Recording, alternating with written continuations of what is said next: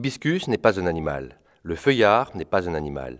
Le mascarpone n'est pas un animal. Le chien-dent n'est pas un animal. La gangrène n'est pas un animal. L'hydrocotyle n'est pas un animal. La crécelle n'est pas un animal. La chicotte n'est pas un animal. La varlope n'est pas un animal. L'oxymore n'est pas un animal.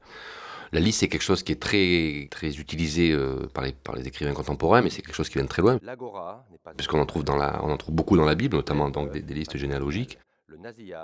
On en trouve chez Rabelais, on en trouve chez François Villon. Enfin, il y a beaucoup de gens qui, font, qui travaillent avec les listes. la bâche n'est pas un animal. Faire une liste, c'est un petit peu comme le collectionneur, en fait. Il s'intéresse qu'à la pièce qu'il n'a pas. Et la liste, c'est un peu pareil. quoi. On accumule pour essayer de trouver l'objet perdu. la guépière n'est pas un animal. C'est un peu comme le fétichiste, qui cherche toujours le- la, la bottine idéale, quoi. Il, il, la, trouvera jamais. Donc il y a, il y a cette espèce de ressort qui est lié à- à- au désir, à la projection, moi, qui m'intéresse beaucoup. Le havre n'est pas un animal. Je m'appelle Jean-Michel Hospitalier, je suis euh, poète, écrivain, musicien, performeur. La lasagne n'est pas un animal. Le gourdin n'est pas un animal. L'enclume n'est pas un animal. La verve n'est pas un animal. Et donc cette liste sur le, le principe donc, de l'énoncé l'hibiscus n'est pas un animal, La gueuse n'est pas un animal. Le Welbeck n'est pas un animal. je déroule toute une série de, de mots euh, qui ne sont pas des animaux. Mais du coup, comme je dis que ça n'est pas des animaux, finalement ça met la puce à l'oreille et on se demande si ça, si, si ça en est pas. Hein, Il suffit de dire que- que- qu'une chose n'est pas quelque chose Le canulaire n'est pas un animal. N'est pas pour finalement créer une sorte de doute.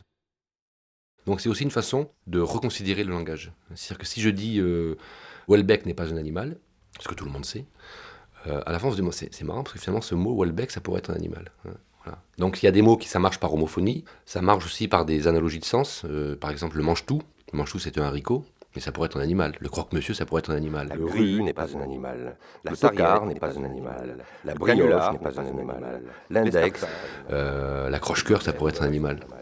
Il y a aussi des termes euh, qui pourraient être des animaux. Par exemple, la zézette, ça pourrait être un animal, ça pourrait être un oiseau, parce qu'on a la fauvette, par exemple. Voilà, donc ça, joue- ça joue beaucoup là-dessus. la drame n'est pas un animal. La ribambelle n'est pas un animal. La vaisselle n'est pas un animal. La guimolette n'est pas un animal. Le godemiché n'est pas un animal. Le cavailleur n'est pas un animal. La marade n'est pas un animal. L'audière n'est pas un animal. La carolette Mais en même temps, faire une liste dans l'espace de, la, littérature, ça devient un objet très incongru, parce que la liste, c'est pas de la littérature, a priori. Ça pose aussi même des questions de, mathématiques. Qu'est-ce qui décide qu'à un moment, c'est plus quatre mots les uns après les autres, mais que ça devient une liste? Euh, Je mets un grain de sable sur la table, j'en mets deux, j'en mets, j'en mets, j'en mets, j'en mets deux, trois, j'en mets dix, j'en mets trois, j'en mets quinze, vingt. Et à partir de quel moment ça devient un tas? Hein, Donc c'est ça, c'est aussi, ça c'est très subjectif aussi. Donc la subjectivité, elle est, elle est partout aussi dans une liste qui a priori est très, très objectivée. Quoi. Je suis monsieur Hassan Koudé.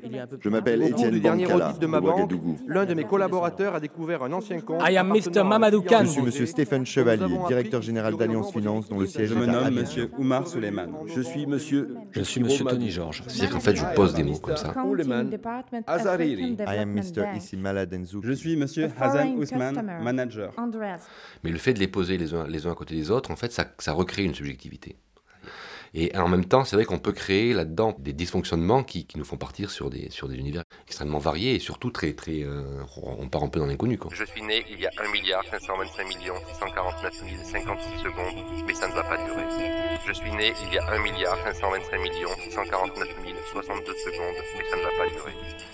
Né il y a 1 milliard 525 millions 649 068 secondes, mais ça ne va pas durer. Je suis Il faut né, après inventer un petit moteur qui fasse que la liste devienne un objet qui marche, quoi, qui se mette à tourner. Quoi. je suis né il y a 1 milliard 525 millions 649 068 secondes, mais ça ne va pas durer. Je suis né. Alors les moteurs, il y en a, il y en a- il y en a- des centaines. Je pense à Pérec. Euh, je me souviens, c'est 400 et quelques souvenirs qui sont listés. hein. Donc avec ce principe de je me souviens, en fait, il invente un petit moteur. Il y a une espèce de boucle de ritournelle. Donc voilà, chacun après invente son petit son principe euh, qui fait que la liste devient aussi un objet qui se met à marcher. quoi, hein. 1 milliard 525 648 634 mais ça ne va pas durer. Je suis né il y a 1 milliard 525 millions 646 732 ça ne va Donc c'est ça, je pense que la poésie, c'est toujours, euh, c'est aussi toujours du rythme, du répétitif, c'est de la boucle, euh, des choses qui se, qui se ressassent, qui bégayent, qui... euh, 225 millions 646 732 la, L'une des définitions les plus, les plus courantes de la poésie, c'est la, la, fameuse rencontre d'une machine à coudre et d'un parapluie sur une table de dissection. Donc c'est ça, c'est finalement faire se rencontrer des, des, objets qui a priori n'étaient pas faits pour se rencontrer. Arte, Arte Radio.